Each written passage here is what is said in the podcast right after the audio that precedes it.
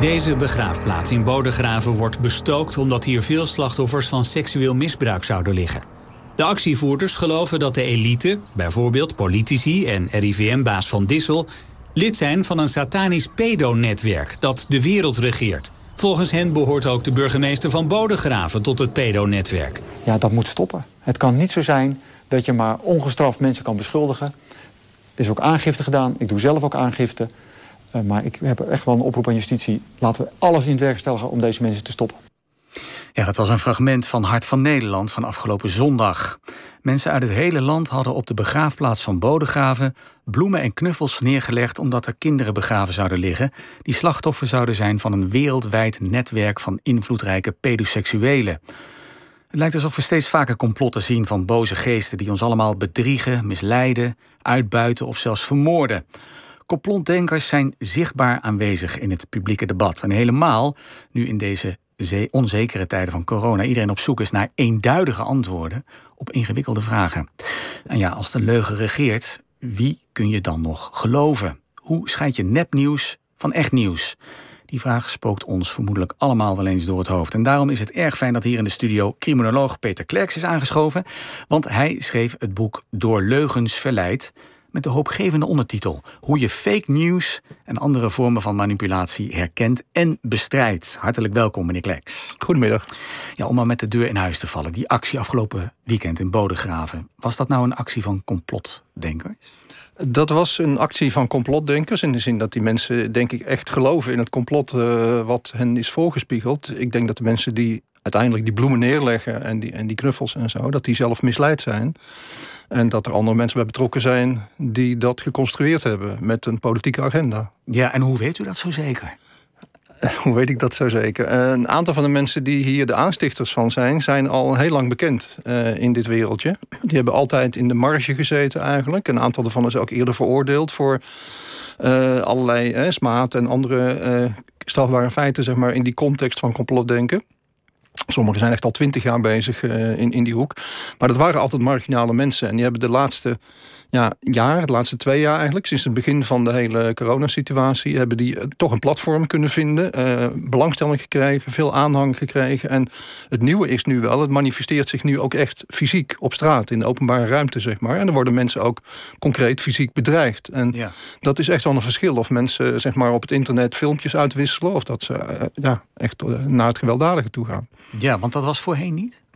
Dat kwam eigenlijk nauwelijks voor. We hebben natuurlijk die brandstichtingen gehad in uh, zendmasten ergens het voorjaar, vorig jaar zeg maar, rond die 5G uh, uh, ja, opvatting dat dat ongezond zou zijn en dat dat samen zou hangen met de hele coronasituatie. Ja. dat was ook een complot, zeg maar. Dat is ook niet weg, dat bestaat nog steeds. Maar daar, nee, die aanslagen zijn opgehouden op een gegeven moment. Maar nu richt het zich echt tegen individuele mensen, tegen personen.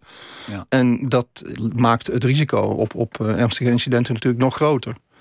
Wat mij, wat mij opviel was dat mensen die hadden ook briefjes bij die bloemen en knuffels eh, eh neergelegd. Maar op die briefjes, ja, die leken mij heel authentiek. Er staat dan bijvoorbeeld op ter nagedachtenis aan de kinderen die gestorven, schuine streep vermoord zijn door de corrupte elite. De daders zullen hun straf krijgen, uitroepteken. Het ziet er nou uit alsof die mensen ehm, ja, ons niet echt voor de gek willen houden. Zij geloven het echt, lijkt het wel. Die mensen, nogmaals, die die bloem hebben neergelegd en die die briefjes maken, die geloven dat denk ik ook echt. Die zijn er echt van overtuigd. Uh, mensen die zich daar gemeld hebben in, in Bodegraven, zeg maar, op die begraafplaats, met bloemen, die kwamen uit het hele land. En dat waren geen, zeg maar, typische mensen met een dansschool of wat dan ook. Het waren gewoon brave burgers die uh, gewoon hun brood verdienen... en helemaal niet politiek of anderszins actief zijn. Maar die echt dan, verontrust zijn, zeg maar. Ja, want zijn dat dan eerder daders of, of, zijn dat dan eerder slachtoffers dan daders? Of zijn het allebei? Wat, wat, ja, het is een beetje moeilijk om in die klassieke categorie te denken... omdat dit mensen zijn die, uh, nou, zolang ze bloemen neerleggen en zo... geen strafbare feiten plegen hooguit veroorzaken ze overlast en verdriet, vooral bij nabestaanden van mm degene hè, waar het dan om gaat, die, die kinderen die overleden zijn. Maar uh, ze plegen geen strafbare feiten. Dus dader kun je ze eigenlijk op dat moment nog niet noemen. Ik denk wel dat ze slachtoffer kunnen worden omdat ze in een tunnel terecht zijn gekomen van uh, misleiding, die hen zelf ook problemen kan uh, gaan veroorzaken. Ja. en ja, het, het, marginaliseert mensen. En op dit moment zijn er al voorbeelden van, van relaties die zijn stuk gelopen, conflicten binnen gezinnen en families en zo, waarbij mensen echt helemaal zich vast vastgebeten hebben in zo'n samenzweringstheorie. En niet meer normaal kunnen communiceren met hun, hun dierbaren, zeg maar, de mensen om hen heen. Nu kun je in dit geval natuurlijk wel zeggen dat kindermisbruik bestaat. Absoluut. Ja. Uh, het is, dat is een feit. Maar goed, dit gaat dan wel tien, sta, tien stappen verder, zou je kunnen zeggen. Deze mensen die schrijven, die zijn er dan ook van overtuigd dat bijvoorbeeld Jaap van Dissel, de baas, baas van het RIVM, erbij is betrokken. De burgemeester van Bodegraven is erbij betrokken. Waarom raken die mensen dan ook meteen overtuigd van dit soort ja, ongeloofwaardige details? Ja, het is een samenhangend, dat is het kenmerk, een kenmerk van een complot. Het is een samenhangend verhaal. Alles grijpt in elkaar en heeft een, een, een totaalverklaring eigenlijk voor alles wat er zo'n beetje mis is in de wereld. En het is in die zin een enorme simplificatie. Uh, maar het is wel een verhaal wat je makkelijk kunt navertellen. En de echte wereld is behoorlijk complex. Die is behoorlijk ingewikkeld. Er bestaat kindermisbruik. Hè. Er is zelfs institutioneel kindermisbruik vastgesteld. Denk mm aan de katholieke kerk. Er zijn onderzoeken naar geweest. Nou, dat is een enorm probleem. En dat legt ook een, een wantrouwen en een achterdocht in de samenleving. Uh, laat dat achter. Van hé, hey, dat is een keer gebeurd. Dat zou best wel eens vaker kunnen gebeuren. En dan vervolgens worden zeg maar, bestaande ongenoegens, onvrede, angst, wantrouwen... wordt geprojecteerd op mensen die op dit moment erg in de belangstelling staan. Zoals bijvoorbeeld meneer Van Dissel, omdat hij symbool staat voor een beleid... wat veel mensen niet aanstaat, waar ze last van hebben, zeg maar. Waar ze zich dus tegen verzetten. En dan komt zo'n complot heel mooi uit, want dan zie je ineens dat ze elkaar allemaal kennen... die, die vermoedelijke betrokkenen. Ja. Dat ze het slechte voor hebben met de mensen... en dat ze bereid zijn om het meest gruwelijke te doen wat je kunt doen... namelijk kinderen misbruiken. Dus dat... Ja, de, de burgemeester die zei, ja, ik ga wel aangifte doen. Ja. Wat, wat kunnen politie en justitie concreet doen? Want los je dit probleem op met een aangifte. Ja, de politie die, die vormt onderdeel natuurlijk in hun hoofden. en in de hoofden van die mensen, van die elite. Zodra, je, zodra je je op een of andere manier bemoeit met deze kwestie... Uh, als, als uh, gezagsdrager, als functionaris, als burgemeester... Als, als expert ook, zeg maar... dan ben je meteen onderdeel van het complot. Dus iedereen die zich daarover uitlaat... is per definitie pedoseksueel actief in geheimzinnige kelders. En, nou goed, dus zo'n aangifte, wat heeft dat dan voor zin? Omdat het heeft wel degelijk zin, omdat er is een heel palet van wat je zou kunnen doen... zeg zeg maar. En het, het ja, ingewikkelde is wel dat je onderscheid moet maken uh, tussen welke mensen het omgaat, zeg maar. De mensen die er uiteindelijk met dat bosje bloemen op de stoep staan, zeg maar. Dat zijn niet de mensen waar je aangifte tegen wil doen. Het gaat vooral om de aanstichters, de mensen die het verhaal in de wereld brengen. Die mensen ook eh, aanzetten, zeg maar, uh, tot, tot dit soort daden. Aangifte is één van de mogelijkheden. Daar begint dan ook een proces mee waarbij het Openbaar Ministerie en de politie gaan kijken van zijn er strafbare feiten, wie zijn erbij betrokken, wat kunnen we daarvan bewijzen en, en hoe kan het eventueel tot, tot een voorgeleiding en tot een veroordeling komen. Mm maar daarnaast kun je bestuurlijke maatregelen nemen, je kunt civiele maatregelen nemen. Er zijn in het verleden uh, dwangsommen opgelegd, er zijn uh, eigendommen verbeurd verklaard. Uh, je kunt heel veel doen, zeg maar. Dat is ook wel nodig in dat soort Dat is ook gebleken, omdat mensen zo hardnekkig zijn. dat is een voorbeeld, Marcel Geloof, hier niet onbekend in dit gebouw, zeg maar. Die heeft er zelf uiteindelijk een paar jaar geleden toe besloten om naar de rechter te stappen. Omdat hem ook het leven zuur werd gemaakt. Hij werd achtervolgd door complotdenkers. Een bepaald persoon ook, die ook hier weer bij betrokken is overigens. En daar is een veroordeling uit gevolgd. En ik denk dat dat ook wel effectief is geweest om dat te doen stoppen. Uw boek verscheen vorige zomer, dus ruim voor deze gebeurtenis in Bodegraven. Ook ruim voor de discussies over de vraag of corona niet expres de wereld is in geholpen door farmaceuten. Die dan nu stinkend rijk worden door, door de verkoop van vaccins. U geeft al lang les op de politieacademie. U bent ook uh, adviseur van het Openbaar Ministerie. Maar dit boek schreef u heel nadrukkelijk op eigen initiatief hè, en op persoonlijke uh, titel. Waarom moest dit boek er komen? Dit boek moest er komen. Ja, het is inderdaad een, een persoonlijk project. Uh, het voortkomend uit, uit betrokkenheid en verontrusting. Het is in november vorig jaar uh, inderdaad uitgebracht door de uitgever. Ik heb het voltooid, zeg maar, uh, december in 2019. Dus het is ja. alweer ruim een jaar geleden. En voordat eigenlijk corona het grote nieuws werd wat het nu was. Het was toen nog iets in de marge, iets wat in China leek te gebeuren en zich daartoe leek te beperken. Ik heb het geschreven uit verontrusting. En omdat ik, ik werk een jaar of dertig, ruim dertig jaar alweer, in de rechtshandhaving, zeg maar, voor de politie. De laatste tien jaar voor het Openbaar Ministerie. Als uh, raadadviseur voor het college van procureurs-generaal. En daar houd ik me bezig met georganiseerde criminaliteit, de aanpak daarvan natuurlijk, uh, de mhm. opsporing en inlichtingenwerk. En daarbij heb je eigenlijk voortdurend te maken met misleiding. Maar dat was altijd een beetje een esoterisch, obscuur onderwerp. En daar had je niet heel veel vakgenoten in, zeg maar. Mhm. En dat was dat is ook prima zo, want waarom zou iedereen zich daarmee moeten bemoeien? Maar dat veranderde eigenlijk een paar jaar geleden. En, nou ja, Trump is natuurlijk een heel klassiek voorbeeld, maar je zag ook in Nederland politieke bewegingen ontstaan waarbij stelselmatige misleiding tot het repertoire behoorde. En ik begon me daar zorgen over te maken. Op dat moment nog vooral om wat ik in het buitenland zag, ook in Rusland en in, eh, de manipulatie van verkiezingen, ook op Europees niveau, in Groot-Brittannië en zo. Ik dacht van dit is een issue dat gaat groter worden en het gaat bijdragen aan de verscheurdheid, de polarisatie zeg maar in de samenleving. En als mensen niet snel doorhebben wat dit is, hoe complex het is, maar ook hoe belangrijk het is, dat het echt een, een versterkend effect kan hebben daarop. Mhm. Eh, ja, ik wilde eigenlijk mensen instrumenten in de handen geven om die kennis die dus eigenlijk heel obscuur was en eigenlijk amper te vinden was in bibliotheken, in boeken en zo, om die bij elkaar te brengen. Er bestond geen handboek voor. Niemand blijkbaar op de wereld, in elk geval niet in het Engelse, Duitse, Franse en Spaanse taalgebied, had ooit zo'n samenvatting gemaakt, zeg maar, zo'n overzicht. En dit is het handboek, het is in het Nederlands, maar uh, ja, ik denk dat hier, het is, het is geen makkelijk boek, het is best wel complexe materie, maar je ziet wel dat je vanuit verschillende perspectieven benadert, dus zeg maar sociologisch, psychologisch, maar ook historisch, uh, en vanuit mijn vakgebied uiteraard, de opsporing en de criminologie, dat je dan ziet dat je daar best een beeld van kunt scheppen, wat daar aan theorievorming over is, wat je aan voorbeelden hebt, maar vooral wat je aan, aan werkwijze hebt, aan manieren, aan technieken, aan tactieken die worden ingezet. En je gaat het gewoon herkennen. Er staan gewoon schema's in, checklists, uh, kenmerken. En een handboek, hè? Een handboek, precies. En, uh... u, u, noemde net al even iemand naar wie we misschien eventjes moeten gaan luisteren. Dat is iemand die de afgelopen vier jaar een gewillig oor heeft gehad voor, zoals dat heet, alternatieve waarheden. So we won there, we lead by 76,000 votes with almost nothing left. And all of a sudden, everything just stopped. This is a fraud on the American public. This is an embarrassment to our country. We were getting ready to win this election. Frankly, we did win this election. We did win this election. So our goal now is to ensure the integrity for the good of this nation. This is a very big moment. Ja, Donald Trump uiteraard, die zijn aanhangers toesprak op 4 november 2020, een dag na de verkiezingen. De stemmen waren op dat moment nog lang niet allemaal geteld, maar Trump, en Trump stond ook op achterstand, maar hij bestempelde de voorlopige uitslag al wel als fraude.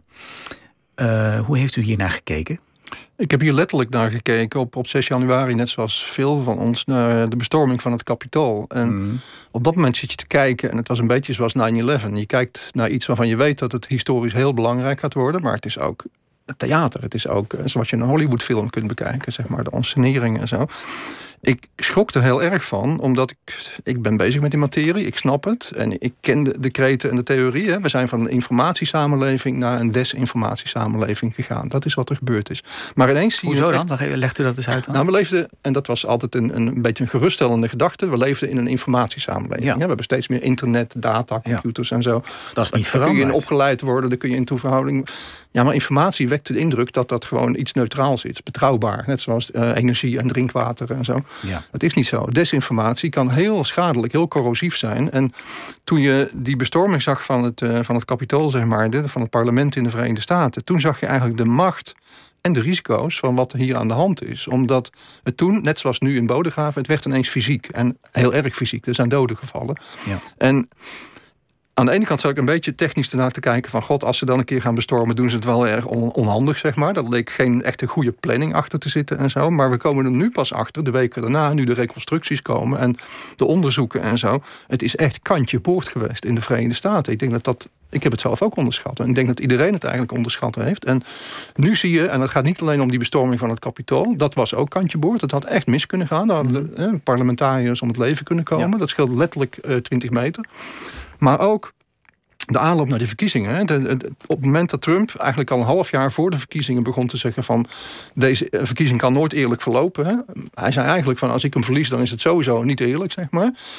Het is nu gereconstrueerd door Time Magazine. Dat is vorige week uitgekomen door eh, Molly Ball. Die heeft daar een reconstructie van gemaakt. Mhm. Hoe in de Verenigde Staten het hele maatschappelijke middenveld van links tot rechts Mensen uit het uh, zwarte activisme, mensen uit de vakbonden, maar ook mensen uit grote ondernemingen, de Kamer van Koophandel en zo. Die hebben dit aanzien komen. Die zagen die signalen, die zijn samen gaan werken eigenlijk bijna heimelijk. Dus Trump had gelijk. Er was een samenzwering, maar godzijdank was die er. Want die zijn niet politiek gaan sturen. Die zijn gewoon gaan zorgen dat het apparaat, het verkiezingsapparaat... wat heel fragiel was in de Verenigde Staten... wat afhankelijk was van allerlei hele wankele regelingen op staatsniveau, lokaal niveau, die zijn het gaan versterken. Die zijn als het ware zandzakken rond dat hele stelsel gaan gooien. En die zijn elke keer als Trump en zijn mensen dat aanvielen, zijn die in de verdediging gegaan. Dat is heel gedetailleerd gereconstrueerd door Time. Het is fascinerend om te lezen. Als je één artikel leest deze week, zou ik daar eens voor gaan zitten, want het is echt de moeite waard. En het slaat je echt om het hart van angst hoe nou, het, het heeft bijna niks gescheeld of Trump had gewonnen. Niet op een eerlijke manier, nee. op een oneerlijke manier. Trump zou dat artikel natuurlijk afdoen als, als fake news. Nou. In, in, in uw boek beschrijft u dat, dat bijvoorbeeld dictators soms zelf in hun eigen leugens gaan geloven. Hè? Ja. Dat is eigenlijk een vraag die je. Trump is natuurlijk uiteraard geen dictator, maar dat is wel een vraag die je ook in het geval van Trump zou kunnen stellen. Is hij nou bewust verkondiger van nepnieuws? Of gelooft hij oprecht dat bijvoorbeeld de New York Times of Time Magazine of de Washington Post of misschien zijn eigen coronabestrijder Anthony Fauci ja dat dat soort figuren en instanties nepnieuws verkondigen. Is hij nou een dader of slachtoffer? Nou, Trump is absoluut in mijn ogen een dader, voor zover ik er iets over mag zeggen. Ik heb de man zelf natuurlijk niet onderzocht, maar uh, dat valt Hij is zich bewust van het feit dat hij nepnieuws verkondigt. Ja, maar wat het ingewikkelde is voor mensen zoals u en ik, denk ik, en voor veel Nederlanders, is dat wij geneigd zijn om te denken in waarheid en leugen. En dat willen we ook graag. Dat zijn onze principes. Hè. Wij hopen van de waarheid uit te kunnen gaan. Als journalist is dat je vakgebied. Nou, bij het Openbaar Ministerie zitten we ook in in die, in die business, zeg maar, waarheidvinding. Mm En dat is, als je mijn boek leest, dan, dan, dan is dat daarin beschreven. Dat is een positie die ik heel sterk ondersteun, waar ik achter sta. Dat is mijn, mijn identiteit, zeg maar. Ja. Maar je moet je wel realiseren dat er andere mensen zijn. Dat kunnen dictators zijn, dat kan de Chinese communistische partij zijn, dat kunnen de Russen zijn, dat kunnen mensen als Trump zijn. Of mensen die in Nederland een politieke beweging beginnen. Of een corona-verzetsbeweging beginnen daarvoor maakt het eigenlijk niet uit wat waarheid is en wat niet. En inderdaad zullen ze op een gegeven moment hun eigen argumenten gaan geloven. Want het is bijna onvermijdelijk. Als je voortdurend een argument herhaalt, dan ga je er zelf in geloven. Maar de constructie is niet meer afhankelijk van of iets waar is of niet. Sterker nog, als je in discussie gaat met mensen die aan waarheid hechten, is dat in feite een zwakte waar je op aan kunt vallen. Dat leg ik uit in mijn boek. Er zit een hele wetenschappelijke theorie achter die in Rusland is ontwikkeld. Maar dat is eigenlijk fascinerend als je dat realiseert. Ja. Doordat wij ons zo sterk vasthouden aan onze principes, aan de waarheid. En dat moeten we ook blijven doen. Daar moeten we voor vechten. Dat is wat we gemeenschappelijk delen, denk ik ook in Nederland. Mhm. Maar dat maakt je ook kwetsbaar voor misleiding, voor desinformatie en zo. Dus daar moet je kennis van hebben. Wel eng ook wel, die situatie. zeker. Ja. het is eh, ook heel cynisch. Ja. Als het niet uitmaakt of je de waarheid spreekt of niet. Als je de macht maar houdt. Ja. Dat is natuurlijk bij uitstek wat bij Trump gebeurd is, zeg maar. De strijd om de vraag wat, wat de echte waarheid is, voelt ook in de Nederlandse politiek. Zeker nu, hè, tijdens de coronapandemie en de polarisatie die ermee gepaard gaat.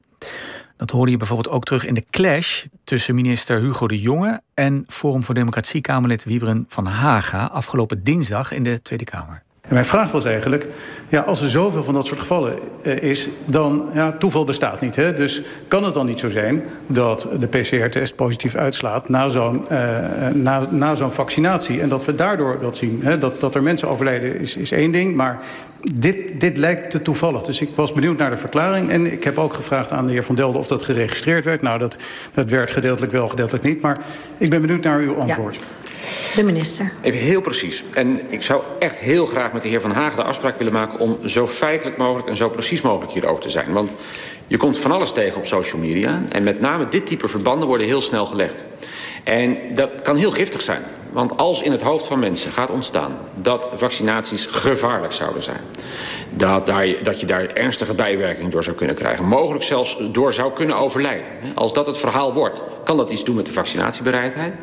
Vaccinatiebereidheid is gelukkig heel hoog. We hebben Koreaanse cijfers. Nou, de onderzoeken een paar maanden geleden wezen echt anders uit. Inmiddels hele hoge vaccinatiebereidheid. En die vaccinatiebereidheid, die gaat ons uit de crisis helpen. Ja, als minister De Jonge, die Tweede Kamerlid Wieberen van Haga van Forum voor Democratie ja, toch eigenlijk de les leest. Want, zegt de jongen, als we alles geloven wat er op social media staat... dan kan, dan kan dat de vaccinebereidheid aantasten onder de bevolking.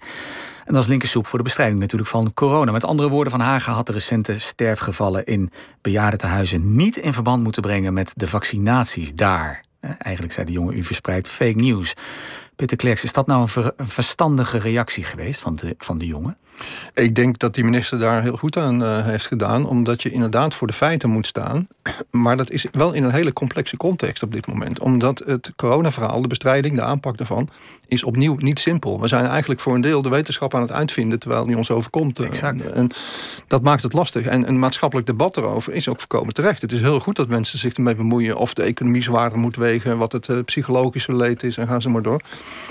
Uh, maar het is best ingewikkeld om het hele overzicht te houden. Dat als je bijvoorbeeld suggereert van ja, het valt allemaal mee, hoeveel doden zijn er nu gevallen, zeg maar. Hè, ja. We tellen het uh, bij wijze van spreken op, op twee handen. Ja. Dan misken je daarmee dat het, die situatie is ontstaan omdat we heel veel maatregelen hebben genomen het afgelopen jaar. Daarom zitten we met z'n allen al een jaar uh, ja. zo'n beetje binnen, zeg maar. Het, lijkt, het, het helpt natuurlijk ook niet als minister De Jonge een vergelijking gaat trekken met Noord-Korea. Dan zegt hij de vaccinatiebereidheid is heel hoog. We hebben Koreaanse cijfers. Dat lijkt me geen aanbeveling. Eerlijk gezegd moest ik ook wel lachen toen ik dat hoorde. Maar dat, dat gebruikt hij als een positief argument. Ja. Dat zou je anders kunnen uitleggen. Maar ja, dat, daar zit, dat is een, een verspreking, denk ik. En taal luistert wel heel nauw in dit verband. En dat zie je ook in de persconferenties en andere dingen. Alles wordt op een goudschaaltje gewogen. En ja, alles kan ook in een andere context gezet worden. En dan ja, als, als misleiding worden gebruikt. Dus, we, we, zien, we zien bij Forum voor Democratie ook tijdens de verkiezingstournee van, van Baudet... dat, dat hij net als Van Hagen inspeelt op allerlei alternatieve berichten hè, over ja. uh, de pandemie. Hij zinspeelt ook op uh, complottheorieën. Dan zegt hij bijvoorbeeld, ja, de peilingen kloppen niet. Um, ja. Dat twitterde hij althans al. Uh, hij lijkt de kunst toch een beetje te hebben afgekeken van, van Trump. Maakt hij evenveel kans om zo ontwrichtend ook te werken? Ja, je kunt dat moeilijk vergelijken. Hij gebruikt inderdaad het draaiboek van, uh, van Trump, zeg maar. Maar je kunt Trump niet met Baudet uh, vergelijken, denk ik. Alleen al in, in impact. Maar hij heeft natuurlijk een beperkte aanhang. Hij is wel ja. de enige politicus, de enige politieke beweging... die doelbewust hengelt naar de steun vanuit het zeg maar, uh, antivax-kamp. En de mensen die zich tegen de coronamaatregelen verzetten. En hij ziet daar een electoraal potentieel. Ik begrijp dat ook wel. Want ik denk maar zou dat, nou, zou dat nou een bewuste strategie zijn van Baudet? Dat hij dus weet, ik verkondig onzin... Maar er zijn genoeg mensen die dat uh, gaan geloven. Dat brengt me stemmen op. Dus ga ik die weg bewandelen. Dat ja, lijkt me wie, zo. Wie ben ik cynisch. om in de schedel te kijken van meneer Baudet? Maar als je het dan zo vraagt, mijn inschatting is dat hij dat heel bewust doet. Ja. Dat hij inderdaad een calculatie maakt van ik maak het meeste kans op een behoorlijk aantal kamerzetels als ik die mensen achter me kan krijgen. Want hij heeft wat probleempjes gehad de afgelopen maanden. En mm -hmm. op de traditionele manier zou die waarschijnlijk niet zo groot meer worden. Is hij toch erg gemarginaliseerd. En dit is een kans om uit de marge te komen. Omdat niemand anders op die manier echt zinspeelt op die angsten en dat wantrouwen. Je ja. ziet zelfs dat meneer Wilders daar toch uh, afstand van neemt. Ja. Zeg maar. En grosso modo wel kritisch is op het beleid, maar wel het beleid steunt. Zeg maar. Hij onderkent ook de ernst en he, de, de, de, kritiek die erachter zit. Ja. Nou, dat, dat heeft het Forum natuurlijk. Die hoeft zich nergens iets van aan te trekken in die zin. Die kan vol gas gaan. Uh, nou ja, dat hoor je dan ook in zo'n... Uh... Het, het probleem is natuurlijk bij dit onderwerp en van, van complottheorieën... Um, is het feit dat complotten wel degelijk bestaan. Ja, absoluut. U noemt ja. ook voorbeelden, hè, de verboden kartelafspraken tussen uh, bouwbedrijven, georganiseerd kindermisbruik. En ja, daar komt natuurlijk ook nog bij dat de overheid zelf nou ook niet bepaald een lichtend voorbeeld is van eerlijke en open informatievoorziening regelmatig. Je zou zeggen, er is alle aanleiding juist om in complotten te geloven. Hoe, hoe moet je daar nou mee omgaan? Nou, u legt dan de vinger inderdaad op de nou, toch pijnlijke plek eigenlijk. Een van de belangrijkste oorzaken dat dit zo groot heeft kunnen worden... is de verdeeldheid in de samenleving. De materiële ongelijkheid die steeds groter wordt. De vertwijfeling die mensen zien dat ze geen invloed meer hebben uh, op hun omgeving. Maar vooral ook de geloofwaardigheid van... en de overheid is daar een onderdeel van... maar dat wordt dan vaak als de instituten nagegeven. Ook de mainstream media, inclusief ja. de VPRO zelfs. Ja, en ja. ook de wetenschap, ook, uh, ook anderen, de katholieke kerk natuurlijk. Maar er is heel veel wantrouwen... En die wordt ook voortdurend gevoed. Je ziet de toeslagenaffaire, ja, we kunnen het rijtje aflopen. Ja. De Groningse aardgas, de milieuverpesting, de vliegbewegingen rond vlieg, luchthavens. En ga ze maar door. Dus mensen voelen zich daar ook wel belazerd in. Laat ik het ja. maar gewoon ronduit zeggen. En uh, dat maakt mensen terecht, denk ik, wantrouwend. En als je dan zo'n crisis krijgt als waar we nu in zitten... is het heel lastig om dan nog het dikke ijs te vinden... wat je eigenlijk, ja, draagvlak te vinden wat je eigenlijk nodig hebt. Ja, en wat er nodig je dan is, op, is, dat, op dat wiebelige koord? Dus dat je aan de ene kant uh, geen complotwappie wil worden... maar aan de andere kant ook niet klakkeloos achter de regering of de overheid wil aanlopen. Precies. Dat je wel gewoon kritisch ja. wil blijven. Hoe, hoe, hoe, help ons. Hoe, hoe blijf ik op dat wiebelige koord dat ik niet de ene kant opval en ook niet de andere kant? Nou, wat er interessant was, is de afwikkeling van de toeslagenaffaire de afgelopen weken eigenlijk. Mm Het is nog recent. Waarbij je ziet dat eh, de premier bijvoorbeeld toch een, soort tournure maakt, een, een, wending maakt, zeg maar. Uh, de hele Rutte-doctrine die wordt nu afgewezen. Alles moet voortaan transparant en open en eerlijk. En we gaan daar waarschijnlijk een commissie voor instellen en die gaat ons dan adviseren en zo. Dat geeft aan dat hij wel in de gaten heeft dat daar de pijn zit. Die betrouwbaarheid van de overheid. Ja. Wat eigenlijk nodig is, en dat bepleit ik ook in mijn boeken, daar schrijf ik een hoofdstuk vol over, is een transparante, eerlijke, open overheid. Die niet meer goochelt met uh, WOP-procedures, die niet meer informatie manipuleert, afhoudt van de Kamer zelfs en zo.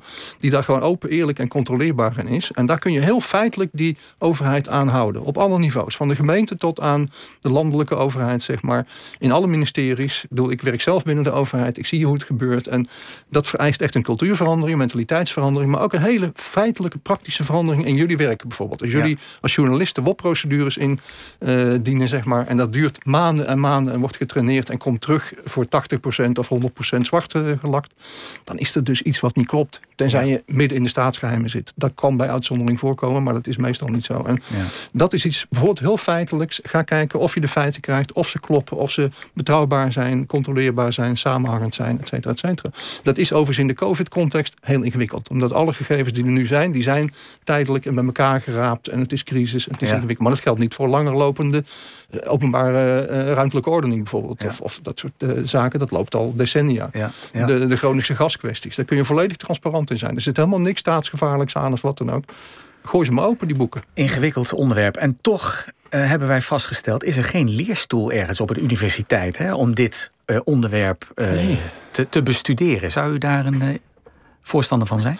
Een groot voorstander. Ik denk dat je daar in Nederland een hele mooie kans uh, zou kunnen pakken om dat uh, op de agenda te krijgen. Zeg maar. Er zijn een paar vakgenoten, over een paar uh, mensen die aan in Leiden bijvoorbeeld daar wel onderzoek naar doen, maar het is geïsoleerd, het zijn individuen, zeg maar.